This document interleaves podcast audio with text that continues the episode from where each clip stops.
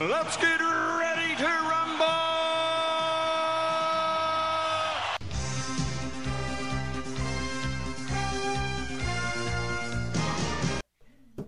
Hello and welcome to Netflix vs. Cinema, the podcast that this week has just shown that once again we will speak to anybody who shows us five minutes of attention. Joining me, my name is Tosin. I am your host, based up in the United Kingdom in the middle of a place called Bromsgrove. Joining me, as always, from the Isle of Wight is Sharon Bollen. Hello. And joining me is a man who once away took away all of my film credibility points because I recommended a film called She's So Lovely. Then gave a couple of them back because I recommended a Gerard Butler film called Greenland. And has taken some of them back again because I actually like Marvel's The Eternals. That man is my cousin who has shown us some attention online telling us about previous podcasts. So now guess what? He's here. It's Ty Mobilo. Hello. How you doing, man? I'm good. I'm good. You well? Doing good, doing good. Yes, I think you're the latest one. In people like whenever we have any sort of interaction that shows that people might be listening to us somewhere, we're like, oh, oh, be a friend. Come on the podcast. Tell us what you think. We promise we won't argue with you because you've shown us you've been nice to us.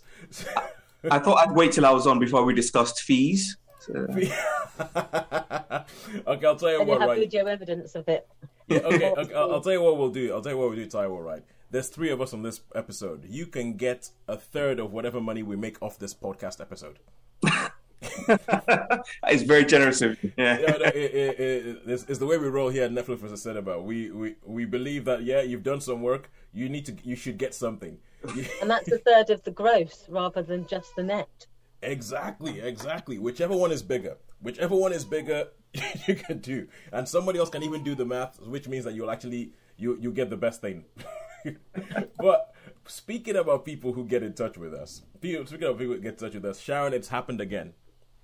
So, Taiwo, I'm not sure if you've noticed. I know you've been listening to the podcast, um, uh, and feel free at some point during this to give us a review of why on earth you started listening and why you've kept listening. Uh, I'm assuming this is fan mail for Sharon again. It's like it, you that proving that you've been listening, proving, proving that you've been listening. So no, okay. So what what happens is that we Sean gets the fan mail. Sean gets the fan mail. Sharon gets the people. I think because what we started doing is that we have we started um we started putting uh our reviews like video reviews of the individual sh- things on on Facebook and on YouTube.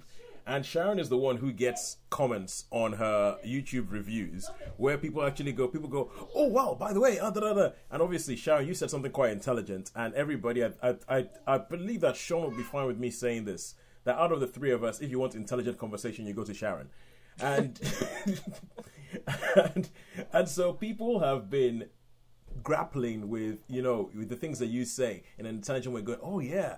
And so on your re- review of the most reluctant convert by the cs lewis movie Yeah. we had somebody who actually wants to get who who wrote quite a quite a thing in quite a thing. Uh, i think uh, there's a guy called george hill. I think you can tell that he's from reading this you can see that he's a cs lewis fanboy. And this look he has 7000 subscribers. Who is this person? Wow. but he wrote on your review, I found the film to be most intellectually profound. Uh, I found the film to be the most intellectually profound examination of Christianity I've ever heard. Since I've watched the film, I've read several of his works Weight of Glory, Surprised by Joy, and others. And I am deeply shocked. Oh no, I'm shocked at how deeply these works have struck me. If I wasn't already converted, I'd be converted all over again. Is this propaganda? No. It's self examination and an examination of Christianity and how he came to finally accept it. C.S. Lewis had a very unique mind and he takes you in a linear progress from atheist to Christian in such a way as to reach anyone that actually pays attention. Five stars? Ten stars. wow, good. Yes, so yeah, that's that's you getting um getting more getting some more like interact and I'm just waiting until the next thing I put up and I get some, just some more abuse.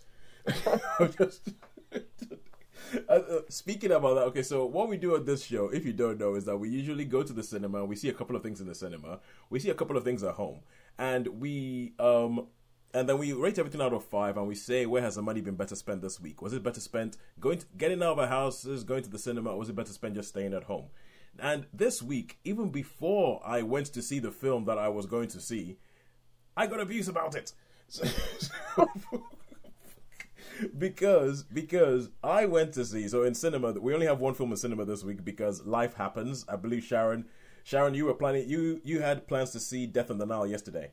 I'd even bought my ticket and it was on ready to go, and then events overtook us. Oh no way! You actually had the ticket and everything. I actually bought the ticket, yeah.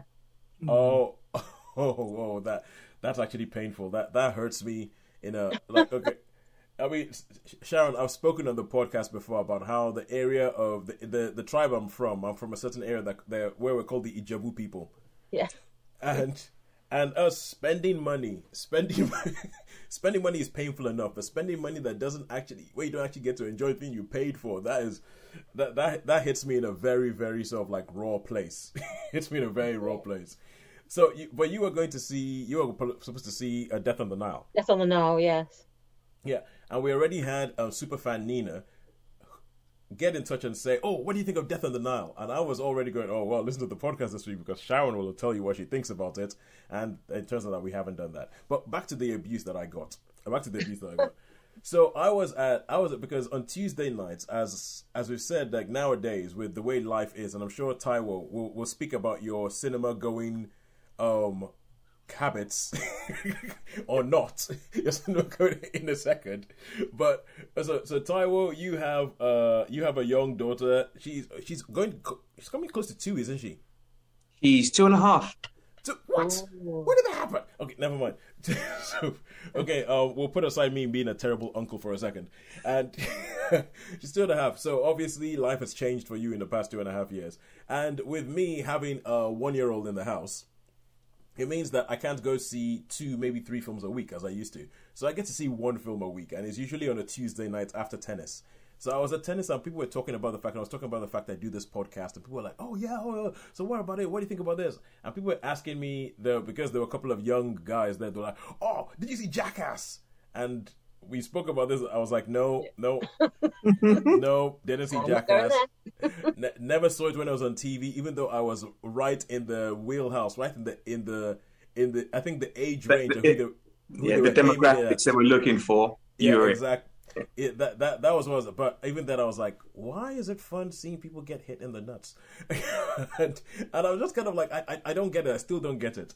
And so people were like, what film are you going to go see tonight? And I was like, I'm going to see Marry Me. And they're like, what? I can't believe you're going to see Marry Me instead of Jackass. And I was like, wait, wait, what, what? What? I think that is a perfectly reasonable choice. But anyway, that is what we saw in the cinema this week. I saw Marry Me. Sharon, what did you, you didn't see anything in cinemas, but what did you see at home? I saw, I managed to see the entire season of Reacher on Ooh. Amazon.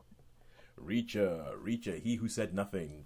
And Taiwo, so you are coming on here, you're coming on here as a guest. What are you bringing out of the gate? What, what, what are you showing to us this week? Uh, I'll be bringing uh, Last Chance U from Netflix. So five seasons to summarize. Wow. All right, cool. So we will get into that. But first, before we before we go into that, let's just have a little quick bit of a talk because every now and then, I'm not sure. I'm not sure if these happened before you started listening, Taiwo. But um, be but we there, every now and then we would get a bit philosophical about a title about Netflix versus cinema as to whether like you know there is actually a fight and whether it's what's happening, how our viewing habits changing and all that. Now, oh, you and um, when I asked you to come on this podcast, you said you you were like, oh, I don't know about that. I haven't been to the cinema. Tell me what you said about your cinema going habits. Well, that, that that's the thing. So I think we had Maya about six months before the pandemic started, and then before that, we'd normally go to watch, you know, maybe one one film every month or every couple of weeks, depending on what was coming out. Then we had Maya, and then pandemic hit, and that was it for cinema. Um, and then it was right. A, when can we go to the cinema? B, when can we get someone to look after Maya while while we're to the cinema? Because I can't go on my own. Katie would not allow that in the slightest. So, which is understandable and very fair. So, um, She's like, so you're not la- you're not going there and talking about a film without me not knowing about it. yeah. All right, cool, it. exactly.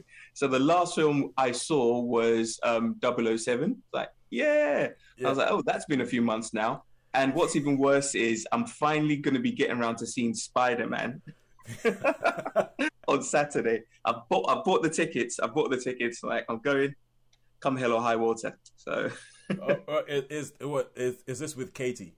Yeah. Oh yeah. Yeah. yeah. all right, cool. Have you uh, so have you guys managed? Have you managed to spend all this time avoiding spoilers? Yes, I think I think I'm quite fortunate that I'm not really into social media. So yeah, I've managed to stay away from spoilers. I've even stayed away from all trailers. The only thing I know is that in this one, it is Spider Man and Doctor Strange is in there somewhere. Why he's in there, no idea, or what's going to happen. Cool, cool. You, uh, it, well, we liked it. Let's put it.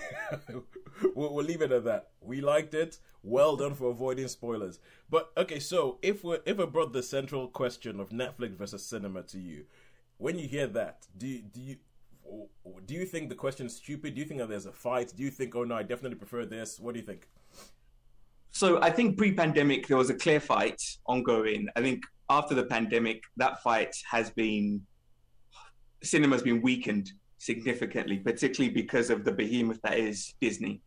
Oh, I yeah. think because of, I mean, they're so, they're so big as a group, and because of the way they've behaved in bringing out films and then releasing them within five or six weeks of them being at the cinema, I think it's just become. I think they've decided their battle's not going to be in the cinema. Their battle's going to be on the streaming services, and they're starting to focus more energy towards the streaming services as well as some of the big cinema releases as well. So.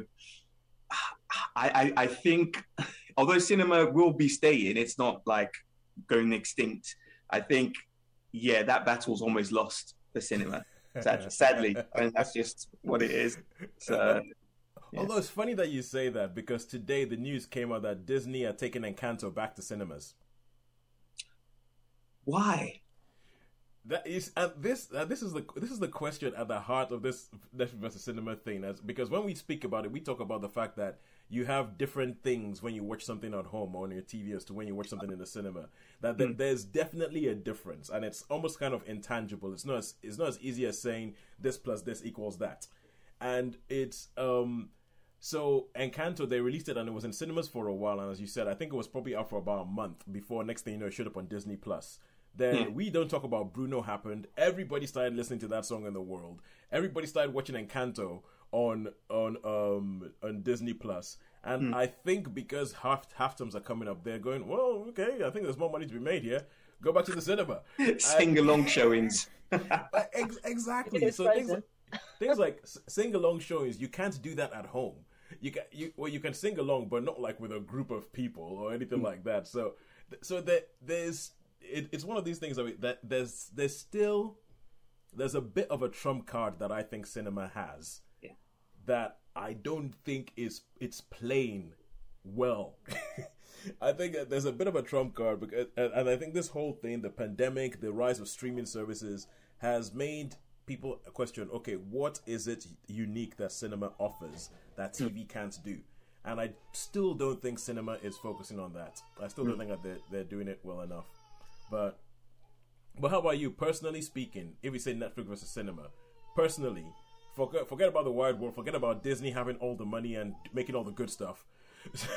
personally, do do you think that for you there's a fight between Netflix and cinema? Hang on So a is that me or Sharon? Um, to, to you, Taiwo. Oh, Sharon and I have talked about this ad nauseum, sir.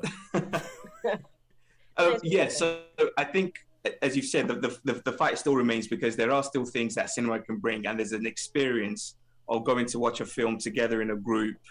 Um, you know, it's a nice, it's a, it's a setting where you're focused on the film. You can't get the same sound or the same size screen as you can at a cinema that at home. Um, and there's just something of the event of going out to the cinema that just I think still is quite appealing for me. I don't know what it's like. Maybe it's I, I, I could say we're part of the older generation, so I don't know what it's like for the younger generation. Um, but for me, there's still quite a big thing of going to the cinema. So yeah, I mean, Sorry, it's, it's just the fact that, that okay, because I still I still think of Taiwo as a kind of my baby cousin, and he's just described himself as part of the older generation. So what the heck? What the heck? That puts your life into perspective. oh, It really does. It really does put life into perspective. Um, but, sorry, I had, I had a follow-on it was when It was when I know I realized that there's university students that are half my age. yeah, no.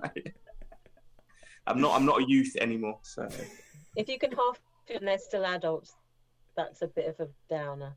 Oh, okay, okay. We're, we're gonna move on quickly. We're gonna move. We're gonna move on quickly from this from this depressing, depressing topic. and, we're go. Okay, let's let's kick off. Let's kick off in cinema as we traditionally do.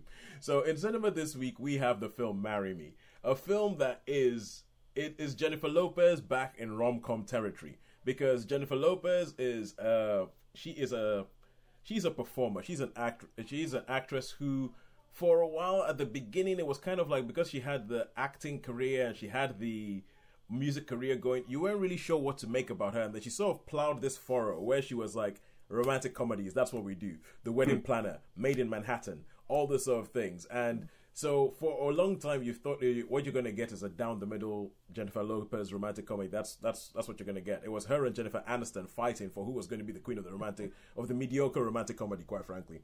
And then Hustlers came out a couple of years ago, and all of a sudden it was like, oh my god, God, give her an Oscar! Oh my, she's actually good again. And this is her back in romantic comedy territory, but with a crazy, crazy plot. Which, which, Taiwo, have you heard the plot of this film?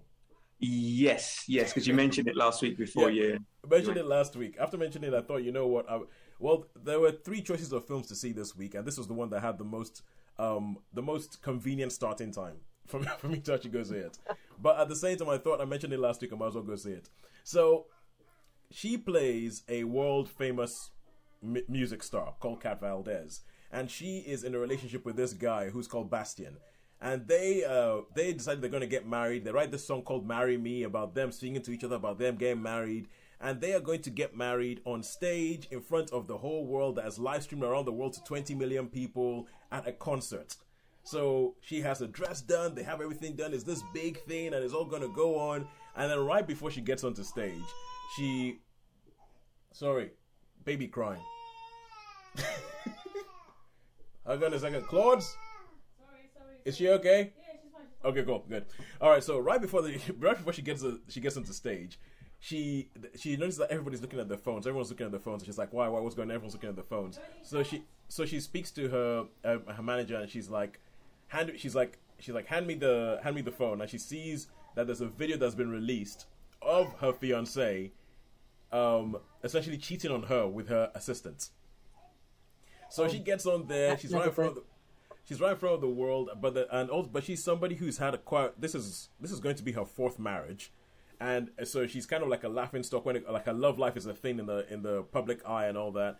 And so she's sort of standing there on the stage. She's come out in this wedding dress. Everybody's looking at her, and then there's a guy in the there's a guy in the crowd holding up a sign that's saying "Marry Me" because it's the name of the song.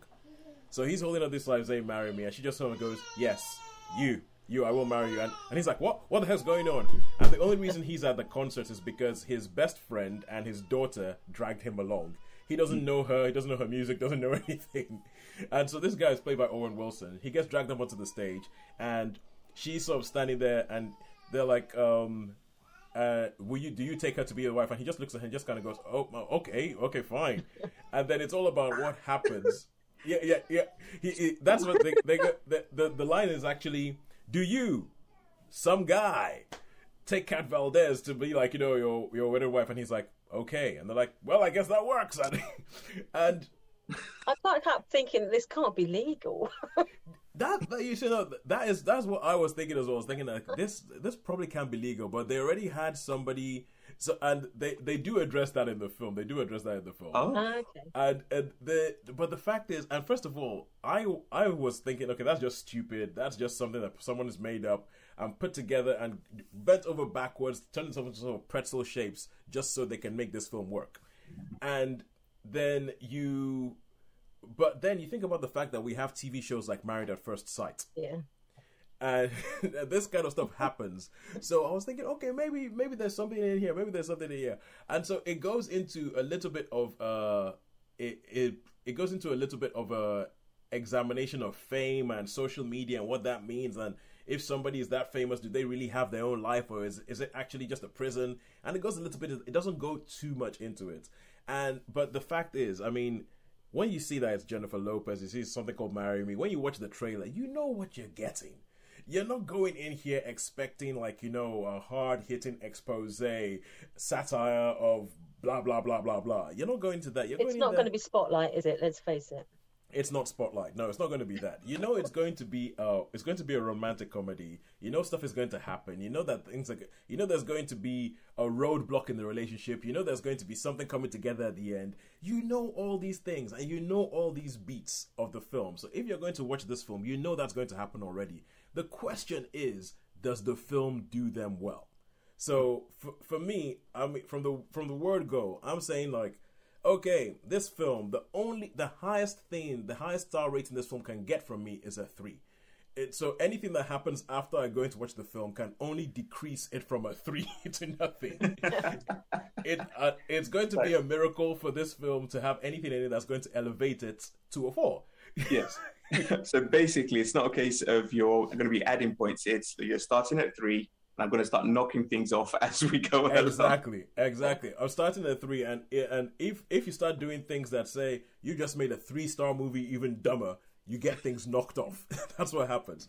And I and uh, some people think, well, a rom com, it's uh, well, rom coms, you, you know, they can only be a three. Can't. But I saw a rom com the other week called Playing It Cool that has a great cast and wastes them. It has Chris Evans in it. It has Michelle Monaghan, who I think should be a bigger star. It has Topher Grace. It has Patrick Warburton, and the film is rubbish. I mean, the film that's a film where you go, it's a romantic comedy, can only have a three, and halfway through you're like, is there anything less than a one? And, and Have you never watched one of those Hallmark Christmas films? oh no, those are hardly They even never films. get above a two. They never get above a two. You see now that's that's what if you're talking about a Hallmark Christmas film, the most it can be is a two. That's the, most it could be is is a two. And but this film, Marry Me, is well done. I mean Jennifer Lopez is at the height of her look, I'm a film star, look at me and I will carry this thing because I'm likable. Same thing with Owen Wilson. Owen Wilson doing his whole kind of like, you know, surfer dude kind of thing where it's just The of like- lovable doofus. Yeah. Exactly, exactly. Wait, and and and it's kind of like it's a film that rises and falls on star power. If you hadn't, if you didn't have Jennifer Lopez and Owen Wilson, I'm not sure it would work. And it's funny because I find at the end of the film, it it says based on the graphic novel. And if you know anything about graphic Graphic novels like that? I know, I know. And this is the thing. I was so shocked. I was like, what? Did, did I just read based on a graphic novel? So I went online and sure enough, based on a graphic novel. So I went and I found the graphic novel, which you can buy for four pounds. yeah, okay. So I went and actually bought this graphic novel to read it. through. No. Yeah, yeah. And sure enough, the graphic novel is a lot more cynical. The graphic novel is a lot more cynical. It's a lot more satirical. It's a lot more kind of like you know the hard hitting thing. Like the the age of the of the starlet in the graphic novel is twenty four. So hmm. it's kind of like an impulse. So when she marries this guy, it's it's it's pre- presented more in the graphic novel as a sort of impulsive Britney Spears type moment, as opposed to as opposed to like you know uh, Jennifer Lopez has been married four times, all that kind of stuff. But I think that this film, I would recommend it. I would recommend it. It it keeps its three stars. It it keeps the three stars all the way through. I think some of the musical sequences are great. Jennifer Lopez, there's there's there's a whole extended sequence of her on stage where you're just kind of like, dang, this woman still got it. she is still got it. You're like, thi- she is. I would go to her concert. Essentially, that's the kind of thing that you do. I remember, and this is obviously, I'm a man who, when I saw Hustlers, I described her entrance in Hustlers as one of the all-time great character introductions in cinema history. But there's something about Jennifer Lopez. She can bring it. She knows what she brings when she brings to when she comes to a project, and she does it here. She is likable. Her and Owen Wilson work really, really well together. You ignore the plot. You, you ignore you ignore all the things that you know are going to have to happen because it's a, you ignore the rush to the airport you ignore the last minute declaration of love you ignore all, the- all that happens. There's nothing in this film that happens that you do not expect. Um um but it's just about how well it's done and it's done very well. So i would give this a three out of five. Not the best romantic comedy ever but it doesn't disgrace itself either. But it's interesting that it's at the cinema because we did we have discussed this in the past as well on our shows, how we thought the day of the the rom com at the cinema was probably because these are films that just proliferate all of the streaming platforms. That you know the romantic comedies are just filler Yeah, and they're yeah. everywhere. And so that the days of having a four weddings type film that is like the biggest film at the cinema, you know, we thought those days are well gone. So it doesn't obviously hit those heights, but I'm interested the fact that you know they thought let's put it on the cinema Well, the, the, just going straight streaming. the the thing about it is okay because if you think about the four weddings taking four weddings as a as an example it was four weddings was done at the time. It was the biggest film in the in the that year. But also it was made with people who were not particularly recognized stars. Like hugh grant wasn't a massive name at that time. No. Andie MacDowell wasn't a massive name at that time. And it was still so i think the the only reason this film was in cinemas is because it's jennifer lopez quite frankly is because it's Jennifer Lopez and you want to go see that star on screen. And the uh, but a- apart from that, yeah, I agree with you. It's it, it, it probably wouldn't find a place in the cinema. But uh, okay, I'll, let me put it this way. Let me explain why this film is in cinemas. There is a scene in this film where you you you know the poster of the film The Graduate that has Dustin Hoffman, Dustin Hoffman, and then uh, but he's framed in like you know Anne Bancroft's leg. There, there yeah, Yeah. there, there's a there's a shot in this film where you have Owen Wilson. It's kind of similar. Owen Wilson sort of framed in like Jennifer Lopez's leg. And at that point, I heard somebody in the cinema behind me go, "Whoa!" and, uh, They weren't rubbing their hands together, were they? Mm. well, no, that's the oh. thing. I, I'm not. I, it, I, okay, because obviously there's a stereotype, but I think this person, and take from this what you will, I think this person was female, who, who just, who just, just went, whoa, and I was like, that's why this film is in cinemas. You want that as big a screen as possible because it's Jennifer Lopez, and the woman is some kind of weird. Essentially, you know when you talk about movie star quality, how in the 50s and everything you could sell a film on movie star quality. Jennifer Lopez is one of the few people I think who can do that today, and yeah, and it's it, that's why the film's in cinemas.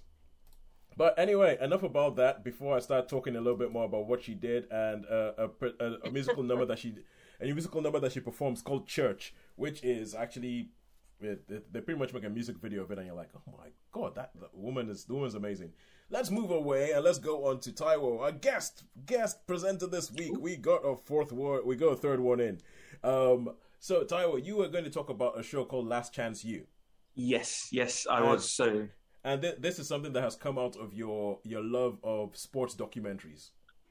yeah, yeah. So growing up, loved everything sports, most sports, anything I get my hands on would get involved and play it. Um, and so interestingly, when um, just before uni, got involved in American football, and that's what kind of drew me to this because I played American football as well. So it was just interesting, and just to see what happens with the within the the march or the movement of people into the NFL. So the NFL, National Football League, American Football League, um, for NFL, yeah, for American football. Um, and so it was interesting because Last Chance U, Netflix documentary, started in 2016. What they did was they went to something called the junior colleges. So I'll just take a minute to just quickly explain the college system because it's so complicated and so far devoid from what we have from, in the from UK. anything in the UK, yeah. Yeah. So what they normally do is you go to high school. So if you're a really good American football player, you play in high school, you get seen by a college, you go to the college, you play for that college, and then when you finish at college, you go into the NFL draft, and that gets you into the NFL.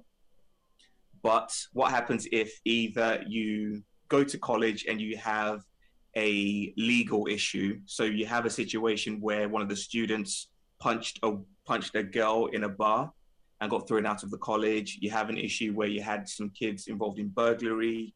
You had another kid who um, wouldn't stop smoking weed and eventually got thrown out of out of college. What do you do? So what they do is they then go to something called a junior or community college to Oh, try yeah. and prove that they can get themselves straight, that they can manage to keep up with the academic work, to then give them another chance to go back into the bigger colleges to then get back into the NFL. So it's almost like a second chance or last chance university. Yeah. So if you don't make it at the at that college or university, you're not going to make it into the NFL, basically. So that's what it is, and it's just interesting because it is very gritty and very raw. So you have the first the first two seasons are at a university called the Eastern Mississippi Community College, and basically you see, and they're very upfront about what these what these I say kids, young men have done to be in that situation. So they're very clear. Like you know, you had one who was involved in a burglary. You had one who'd been to jail and come back out again. Um, and then you also had other kids in the community college because it's cheaper than university. You can go to a community college and you can do a two-year degree, almost like a bachelor's, Yeah. before going to you going to the big uni to do um, a master's, um, basically. But it, it, what I loved about the show is it doesn't shy away from the nastier side of things when it comes to college being a business. It's Yeah. basically just a business. It is these kids come through, they're there to entertain or to make money for the college, and they pass out again, and that's it. And they come in, the coaches use them because they want to be the ones who say, We've won states, we won a state championship. Yeah. They get to have a ring, the kids move out. And it's, it's interesting because the first four seasons, so you have two years at Eastern Mississippi, you have two years at Independence in Kentucky. The, those first four seasons, the coaches you can see are it's very evident that as much as they say they care for the children, they don't. They are very much all about results. If you can't get me the result I want, so Is that you're, you're just fodder for my ambitions? very much so, very much so. And it's interesting because actually one of the um, assistant coaches tells the kids, "You're here to help me and my family get to a better college. So I'm Wow. using you." But then he says, "You need to use me as well. Though you need to be clear that make sure you use my time to try and improve yourself to know where you're going." Yeah. And so that that's one of the things that was interesting because they're very upfront about it. Whereas you wouldn't get this in a normal NFL documentary because the NFL's all about PR and Yeah. shiny and clean. Yeah. And this is wonderful. This is Americans' pastime, and this is puritanical. There's nothing wrong here. Yeah, yeah. This Drug is use, this is the drug use? dream. What's what's a drug? That's yeah, yeah. What abuse? No. So yeah, so it just shows that, and it's and I think that's that's one of the reasons I really liked the show because it made that clear. And it, what's very sad about it, and I had to catch myself thinking about it was, as entertaining as it is, it was then almost stepping back and realizing that these are real people Yeah. and these are real men who are struggling young men. I mean they call them young men but they still feel like kids because they're 18 19 um, i mean you had one example where you had one of the players was um, he had two ch- two children by that point. It was at that college and he would basically because of childcare and his wife at that point was still going through college he would have his daughter in the pram in the um, at the stadium training so she'd be on the sidelines he'd be doing training, he'd hear her cry and have to run out to get her, come back again and keep going. oh. wow. Um, so it, it is it is absolutely brilliant. Um, and I mean, just the first season ends on basically Eastern Mississippi. They're going towards the playoffs. They're doing really well. Their last match is against a rival community college. A fight breaks out, and literally all the players are involved. And because of that, they don't make it to the playoffs. Oh. and it's just like wow. Like and and it is it's almost like you can't film it. This isn't a film. Um you couldn't put that in a film script. So you think oh that's ridiculous. But actually this is what has happened and what's gone on. Um so that's the first four seasons. And then i think they kind of clicked that by the time it got to the fifth season okay we need to show that not all the coaches are horrible people because particularly, I mean, the the the third and fourth season, the coach for Independence was just a, a horrible man, basically. And his his stance was, I grew up in Compton, you know, born and bred there. I played football there, and I know the hardships there, and therefore I'm just very hard, and I just say it as it is. And I'm like, no, actually, no, you're just you're just not a very nice person. You are Mm. li- literally just the stuff he does, and he eventually gets fired at the end of the fourth season Mm. um, because of his treatment, his bullying of some of the young people. Okay, well, um, Yeah. so Last Chance U you've been enjoying it, and I was just uh, telling you a little bit about how I saw it, and I wasn't sure whether it was like a, how- I wasn't sure whether it was a drama series like uh, Friday Night Lights or whether it was a documentary thing or anything like that. So the question I want to ask is: Is this just X Factor with helmets and pads on a gridiron? Um, I'm I'm gonna sit on the fence and say yes in some ways and no in some ways. So it is because it's basically a group of people trying to show their talents for other people to see and you know get paid from that. Um, I think it's not because unlike X Factor, where all they do is they promote the person at the front, the, they promote the groups or whatever to say, look how great they are, look how wonderful they are. They actually show the kids um, in in the light of they are. Like they're very real about them. And I think one of the things that struck me was you've got there was one of the um, one of the players, uh, Malik Henry. He's a quarterback. This guy is like an unbelievable talent. He got kicked out of the uni he was going to because there were some problems. He comes to um, he comes to this junior college, and you're just watching, and he's just self-destructing repeatedly. So he's arguing with the coaches. He doesn't bother doing any of his academic work, which you have to do to in order to get to the college stage. Yeah. And I think that's something you wouldn't see in X Factor. In X Factor, they would definitely keep that under wraps, and maybe you'd find that out a few years later that this is what happened. So I think in that sense, no, that's uh, But but well, when you were talking about the guy who had his daughter by the side of the pitch and like you know would rush up to go look at daughter and everything, that that's total X Factor. That's Oh, that's yeah, like, that's the kind of thing yeah. that I imagine that X Factor would be like, oh look, sub story, crank it up, crank up the music, crank up the music. How sad is this? oh, okay. So okay, with all that, it sounds like you really like it. How many stars would you give Last Chance U? so. I would, I would, I think I would give it a four. I think instead of giving it a five, I think I'll probably give it a four because sadly, I think it gets a bit repetitive. I, I think it, they went on a bit too long with it, and then they've now done a Last Chance U basketball one as well, which I haven't seen. Yeah. But um, but I think fr- from what it is, from what it shows, and for just how open and honest it was, particularly when it first came out, there wasn't much that was very open and gritty about. Literally, we've got cameras everywhere, and we see everything and every conversation, yeah. and it's not filtered. I think, yeah, for what it was, it was yeah, really good. So, all right, cool. Four for that. Oh, and final question you question. need to have an interest in American football to get into it, or is it just enough of a human story? Because obviously, for these young men, it's this is their probably their one opportunity to raise themselves and their families Hmm. in a broader sense out of the situations that they're in, um, into the big money if they get into the, the NFL. presumably. Yeah, I I think it's um no, definitely it's more of a human story because I mean I haven't timed it, but looking at the episodes, the longest you get, they're normally about an hour long.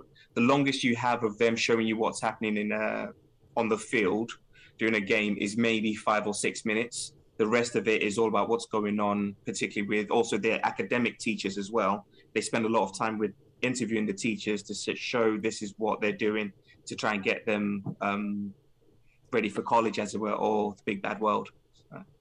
Yeah. Because right. presumably getting a good education will help improve their lot as well. So Yeah, yeah. And you meet one or two who do tweak onto that and decide that they're just trying to get to college to get a good education because they know they're not going to make it to the NFL, but at least they can get free education and a free scholarship. All right, now okay, we spent too long on this and we need to move on. Sorry. but, the, but no, no, no, no, no, no, no, no. It's it's, it's all good stuff. And the but the, the I, I keep coming up with good with questions that I think are good anyway. My next question was going to be, how does it compare to All or Nothing on Amazon Prime? If you if you've seen any of those, but never mind, we don't have time for that. We got to move No, on. no. we got to move on. That will be that's for another podcast. A podcast called Netflix versus Everyone or Netflix versus the World or something like that, where they put something on Netflix for something on somewhere else. Spot spot drama. Anyway, now we go over to Sharon. Sharon, now let's see if your internet connection can hold up for this. To go on to the to go on to the final thing we're going to talk about this week, which, as you said, is Reacher on Amazon Prime, something that we have both seen, but you've heard way too much of me talking. So, Sharon, take it away. What is this Reacher thing all about? Yeah, Reacher is the uh, the serialization of the first of the Jack Reacher novels written by Lee Child. Um, they were controversially made into two films with Tom Cruise playing Reacher, and it was controversial because physically he doesn't look anything like the, the Reacher who's described in the books. So, for many fans of the book, Jack Reacher is six foot five. He's built. He was a former military policeman. He ha- has you know, he has skills. to use someone else's particular skills, He has a particular Um, set of skills. and he doesn't. He basically is not Tom Cruise. So, so this is now taking it back to the source and saying, okay, we're going to take it back to the source. We're going to look at the novel again, and we are going to forget the films, and then we are going to start from the beginning. We're going to go back to the source, and the source of these novels. So this is based on the first book called The Killing Floor Yep. and when we come to the point where Jack Reacher is an ex, he's left the army, where he had a successful career as a, a military policeman. He is trained in special forces. He's served his country overseas. He's had medals. He's been honoured, um, and he's got his pension. So he's a man of independent means. But he has been grown up as an army brat. So he has always lived around the world. He's always been footloose, and so we meet him where he's basically decided that he doesn't want to have one base. He just wants to go where the fancy takes him.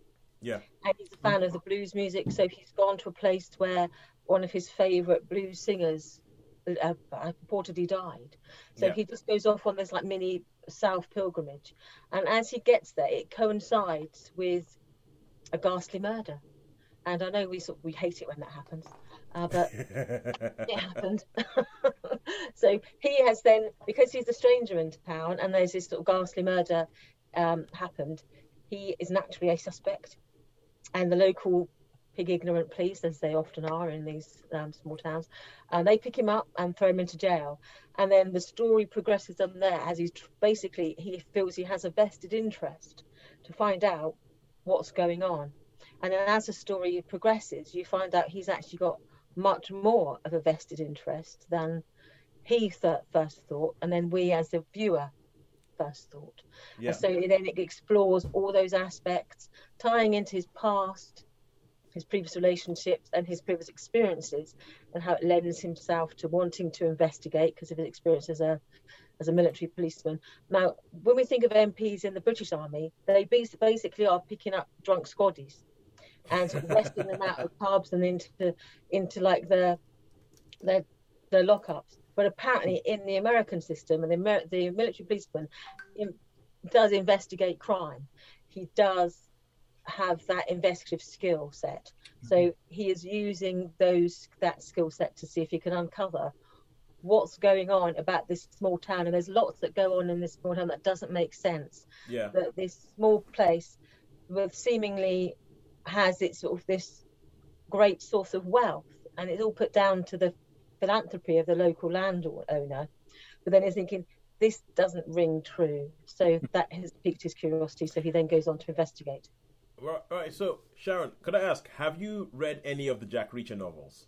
I haven't. No, I have actually bought the first one because um it was I had a birthday recently, and if anyone knows me knows that it's not a birthday or Christmas unless you have a book token. And I ended up with something like sixty pounds worth of book tokens. so I have bought the first two Jack Reacher novels just so I can find out what it's all about. Or did you buy them before watching the series or after the series? Midway through, I thought, right. uh, my friend is a huge fan. She's read every single one of them, and she's always been going on about me saying, "You really need to read them." And I've always put it off. And then I started watching. it. I thought, actually, this because I'd seen the Tom Cruise films, I had no interest in reading them. Yeah. And then I saw this, and I thought, actually, there's a bit more to this Hmm. than just what I thought initially. So yes, I'm more intrigued. So I have, we have bought the first two. All right. Cool. Can I just ask? So, is it taking base taking place close to a military base, or is it just a town and there's no military involvement at all? no military involvement at all. So when they see this guy, um, they describe him as a vagrant. He says, "No, no, I'm not a vagrant. I'm a hobo." And in that sort of going back to the the days in the sort of 20s and 30s, where like sort of Woody Guthrie and all that, Mm. um, you know, people there they just took to the streets, they just took to the highways and byways, and because Yeah. he's got this independent income, as in his army pension, he can afford to to just drift with basically all the just the clothes on his back. He doesn't take anything with him but the clothes on his back. But yeah, there's no, it isn't connected to his army career at all. You know, he has left that Oh, behind. Okay, so before we get to star ratings, or before I say what I think about this, the, the thing about uh, because to be honest with you, the the popularity of Jack Reacher, I find a little bit baffling. I, I find it a little bit baffling because he is written. It's essentially supposed to be like the mind of Sherlock Holmes in the body of Arnold Schwarzenegger from Commando, the movie, the movie Commando in the in the, eight, Yeah, in the yeah. middle of the eighties. That's pretty much Jack Reacher, Sherlock Holmes' mind in that body, and and so and when you say you hear about the different things that are written about Jack Reacher in the novels, you go, "How is this popular?" Like it sounds ridiculous. Like there's apparently there's in one of the books where his peck is so hard it stops a bullet, and and yeah, apparently, but I think that was Lee Child put that in probably in the sixteenth book or something. But by by that time, you were either with him or you weren't, and. Yeah, if you'd made it that far, he could walk on if if you made it that far, it's like, yeah, he can do whatever he wants. Jack Reacher cures cancer with one look. Jack Reacher punches cancer in the face. But but um, I have a friend, Simon Edwards Parton, who's written stuff about uh, the show, and he sent me a message every now and then. He watches something, he just sends me a message going, "Oh, what about this? Oh, did you see this or anything?" And he says Reacher was pleasantly good. It felt like an updated '80s TV show, and and that is the thing that I would say. I think more than that, I would say probably an updated 80s movie, an 80s cop movie, because it has a lot of the tropes that you would have in 80s police detective things. I mean, it even even down to the fact that it has like you know it has the inscrutable male lead who's doesn't speak much, but for some reason everybody kind of like you know the women can't can't stop themselves from like you know being attracted It's to him. Yeah, is irresistible. It has a telegraphed, and I mean telegraphed scene in a shower. You know this thing is coming from a mile yeah. off. And it's so 80s movie. The way that it is so 80s movie is like, it has the obligatory scene in a strip club. Even though it tries to do something a little bit more female empowering with it, it's kind of like straight out of an 80s. And I and I would agree with that. Like it feels like an updated 80s uh, 80s film. So I that's what I wanted to know whether you'd read the books because I, this is a character and this it seems like Lee Child has essentially just taken this archetype of an because the first book was released in 1994, so not that far Yeah, from the that's a while. 80s. Yeah, and he's he's he's taken it. He's taken a and he's done something with it that has somehow become really really popular. And I'm kind of shocked as to why this thing is so popular and has such a rabid following by people from all manners of work. And but uh, but I mean, it shows that he's written something good. So, but with that, with that said, I think I agree with a lot of what you said. I thought that it was actually really well done. There's eight episodes. I think it goes quite well. There's some good characterization. I really, really liked some of the characters. Like I think, um, uh, Roscoe. Roscoe, I really liked. Police officer, yeah. yeah, I like police. The the police chief. I can't remember the name of the the, name of the character. Um, okay, I can't remember the name of the character, but he's the police chief. He's a black police chief in a white town, and and for some, there's something about him, Taiwo, that I have to be honest, reminds me of you. There's something, something about the shape of his head and the way he carries himself. It's like you with glasses, but but but yeah, yeah. So I'll have to go and see this now, won't I? Yeah, to see yeah, if I'll no. be I can be offended or happy about Oscar that. Finlay, because I've got Yeah, my little Finlay. footnote here. yeah, Oscar Finlay, yeah, Oscar Finlay, and Played by so- Malcolm Goodwin. yeah, by Malcolm Goodwin. There's an actor called Malcolm Goodwin. Look him up. And it's and it's uh and I think I quite like the characterizations and I like the the way they put it together. But even like the bad guys and the plot and the, it's straight up an 80s movie, but updated. And I actually quite liked it. So, um, Sharon, how many stars would you give it? Yeah, I liked it too. I thought, yeah, because sometimes when it's an eight-part episode, you sort in the middle, it sort of begins to flag a bit, and you're thinking, I'm sure we could sort of, you know, wind this up a bit quicker. But I actually enjoyed it, so I, I would give it a four. I I would agree with you. I would give it a four. I, I, I particularly like the fact that uh, one of the things I liked about it is that you can you see the detecting, if you get what I mean, because there's a lot of things that's supposed to be detective shows where there isn't much detecting that goes on. Stuff just falls in people's laps, and they're like, "Oh yeah, oh there it is, we solved the crime. Oh, he's the greatest detective ever." No, he isn't. it's it's like it, it's some James Bond movies where you're like, how did he find that out? It just fell in his lap. He punched somebody and something fell out of their pocket. He didn't do any detecting whatsoever. But in this, they make a point of you seeing how the detecting is going on and how he finds a clue. Like there's a clue that he finds in episode one that he just keeps thinking about and thinking about thinking, and it's not until like episode five that the clue pays off. And so there's uh, so I, I really like the fact that it's a detective show in that you can see the detecting that's happening, and it's not just kind of like Uh, this, this, this, this. Oh, it's around about. It's around about time that the detectives solve the crime. Ta-da! There it is. Yeah, I think I'd be interesting to to see- I'd, imagine they will make more series. It sort of has Oh yeah, has they, they, they've already they've already um they've already ordered a second season. Essentially, they they ordered a second season of Reacher after the first one had been out about three days because Right. the response to it was so positive that they went go do another one straight away. So everybody's coming back. Well, not everybody's the everybody behind the scenes is coming back because the nature of Jack Reacher is that he is a hobo and he is a drifter. And I think they do a good enough job with this show that if you understand that char- that aspect of Jack Reacher's character, you are sad that it's very unlikely you're going to see any of these characters apart from Reacher himself again. Mm. Yeah, because I was wondering if it's going to be, you know, like the, the crime of the week, but with the, the, you know, the obviously, book, but with the scope of the books, yes, I, I would be interested to see if you get recurring characters. Um, but I would say in the, the nature of the beast is that probably not. But it'd be interesting to see because some of these characters are so popular that I would think, you know, how can you not want to to draw those them back in? But we'll see. I just realized no, I just realized what it is. That's what this that's what Reacher was was reminding me of. It isn't Sherlock Holmes's mind in Arnold Schwarzenegger's body. It's Sherlock Holmes's mind in the Incredible Hulk's body from the 1970s 80s TV show. I was going to say, yeah, the Wanderer, just the Wanderer. Yes, that's that's it. Jack Reacher is the Hulk from the 70s 80s TV where he goes to a different town every week. Only this one is a different town every season. But- oh my god, that's what it is. That's exactly what the show is. Think they have. He did remind me a little bit of. I know it's a, it's a costume thing, but it reminded me of Sharpe in some ways. How with the different Sharpe, but not the not the Sean Bean, the book Sharpe, who's quite different, and then yeah? physically he's quite different. Um, but how you get these sort of like adventures in each book, that how he um he has a little cast of regulars who go with him. But the way that his the character was built, I thought, yeah, he was the nineties hero really. So I could I could see elements of of him in there. Of Oh. that, um, Cool. So that brings us to the end of our reviews for this week. Where we, well, th- Taiwo, thank you very much for joining us. No, Yay, thank no, you. thank you. Yes, and and um, we if, um, well well usually at this is the point where we usually ask who won this week, but I think it's kind of obvious.